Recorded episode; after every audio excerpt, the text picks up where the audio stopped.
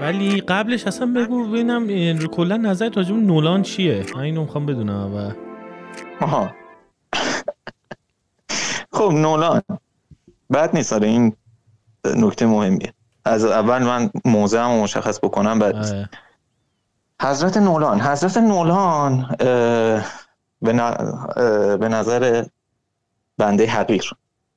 یک شارلاتان تمام ایاره که دو تا نصفی فیلم خوب داره. تو کل کارنامه کاریش. اوکی. فکر نمی کردم اینقدر زود به اون نقطه برسی. آره آره خیلی زود رسیدیم. خدا اول بذار ته قضیه رو بگیم بعد مسیرمون رو طی بکنیم مثل فیلم های فوق تخیلی دوستمون. اول به تهش برسیم بعد مسیر رو ترسیم کنیم. چرا شارلاتانه؟ چون دوستمون یکی دو بارم بکنم تو پادکست همونش صحبت کردم. دوستمون از ندانسته های عمومی ملت استفاده می‌کنه برای گیج کردنشون برای در واقع مش زدن بهشون برای زمین زدنشون و این شکلی متحیر کردن سوریشون. متاسفانه 80 درصد فیلم های آدم اینطوریه. اون دوتا نصفی فیلم خوب رو برای بذار در صحبت بکنم. من Memento رو خیلی دوست دارم. Inception رو هم خیلی دوست دارم. این شد اون دوتا. و اون نصفیه کاراکتر جوکر توی فیلم Dark Knight.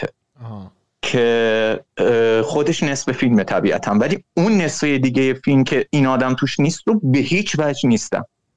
مطلقا نیستم. یعنی اینکه نباشم. متاسفانه دوباره برمیگرده به همون بحث شارلاتان بودن دوستمون دیگه. که یه بدمن بینظیر رو می‌کنه. و تو رو باهاش سمپات می‌کنه.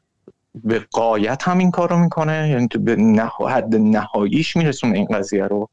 اما در نهایت به بازاری ترین شکل ممکن این رو تختعه اخلاقی می‌کنه و دوباره همون قهرمان رو علم می‌کنه. همون بازی مسخره اخلاقی هالیوودی. نه چیزی فراتر از اون. در حالی که من و تویی که میشینیم اون فیلم رو می‌بینیم عاشق جوکرش میشیم نه عاشق بتمنش. که این هم قطع به یقین فراتر از خواسته آقای نولانه. چون که تمام تلاشش رو تو انتهای فیلم می‌کنه. خب این چیزی که من سر کلاس خیلی وقت دادم کنم خیلی مثال خوبیه. حالا نمی‌خوام الان وارد بحث چیزش بشیم اصلا. مخصوصا این اپیزود مطلقا قرار نیستش که بار آکادمیک داشته باشه. ولی این نکته خیلی نکته مهمیه. 90 درصد آدمایی که عاشق جوکرن عاشق دارک نایتن اگه ازشون بپرسی که نمای آخری که توی فیلم هیس لژر رو می‌بینی چه نماییه و دقیقا چه اتفاقی براش میفته اون سرنوشت نهایی که جوکر بهش دچار میشه چیه؟ نمی‌تونن بهت بگن. که جوکر رو تا قبل از اون تخته به یاد دارن اون لحظه نهایی اون لحظه ای که آقای نوران رسما وارد میشه توی داستان و حکم میده در مورد آینده جوکر در مورد ماهیت جوکر که نه ایشون یک شیطان است که می‌خواهد جامعه انسانی هنوز آلوده نشده را به گند بکشد. سر اون قضیه یه چیز اگه حالا دوستان یادشون باشه سر اون قضیه یه دوتا کشتیه این قضیه که در واقع جوکر. دوتا کشتی رو پر چیز می‌کنه پر مواد منفجره می‌کنه چاشنی انفجار هر کدومو دست اون یکی میده.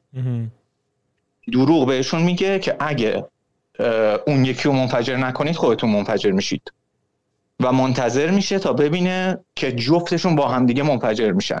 یعنی هر دوتاشون اون یکی رو میتره کنن. ولی ولی کشتی که اتفاقا اتفاقا پر از مجرمانه. سابقه دار هم هست.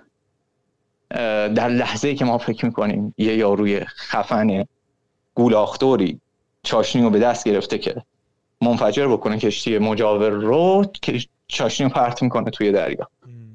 انسانیت هنوز وجود داره پس. آفرین. می‌بینید اون فیلمی که ما انقدر دوستش داریم با این حکم تموم میشه. انسانیت هنوز وجود داره دوستان. بله. هر چقدر لوکر این وسط موش بدونه. مشکل اینه. در نهایت هم جوکر با نمایی سرنوشتش به پایان می‌رسه که داره معلق توی فضا تاپ می‌خوره. و منتظره که اون دوتا که در حال تاپ خوردن انفجار اون دوتا کشتی رو ببینه ولی این اتفاق نمیفته و بتمن یه پوسخندی بهش می‌زنه و نمی‌دونم بتمن یا اون یکی گری اردمنه حالا یکی که اونجا جلو چششه یه پوسخندی بهش می‌زنه و این شکلی ما هم به راه راست هدایت میشیم که دیدی اشتباه کردی از اول فیلم طرف اون بود. ولی خب ببین مسئله اینجا هست که ذات درام خیلی فراتر از این حماقت های بازاری آقای نولان هاست.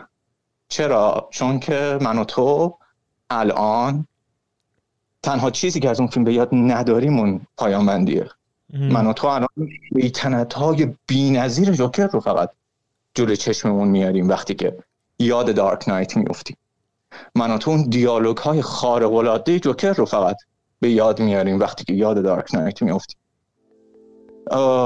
درام مسیر خودش رو میره. ولی خب این اصلا باعث نمیشه که من فراموش کنم که یه بیشرفی می‌خواسته مسیر رو عوض بکنه. به خاطر همین این شد دوتا نصفی فیلم